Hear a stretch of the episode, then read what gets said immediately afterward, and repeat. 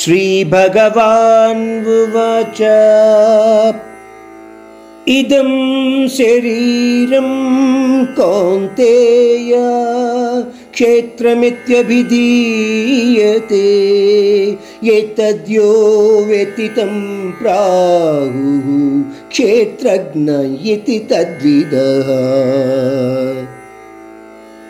పరమాత్ముడు ఈ శ్లోకములో ఈ ప్రకృతిని క్షేత్రము అని తెలియచేస్తున్నాడు. ఈ క్షేత్రాన్ని సృష్టించిన దీని గురించి సర్వము తెలిసిన ఆ పురుషోత్తముడిని క్షేత్రజ్ఞుడుగా తెలియచేస్తున్నాడు.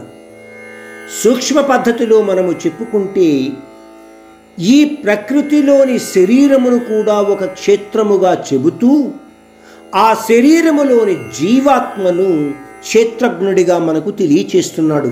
కేవలము మహారుషులు లేదా మునివర్యులు మాత్రమే ఈ విషయాన్ని సందేహరహితంగా అర్థం చేసుకోగలిగే అవకాశము ఉంది.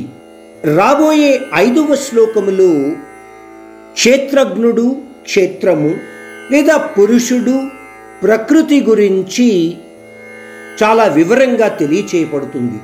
అందువలన ఆ శ్లోకము ద్వారా మనము ముఖ్యమైన విషయాలను అర్థం చేసుకోవడానికి ప్రయత్నిద్దాము.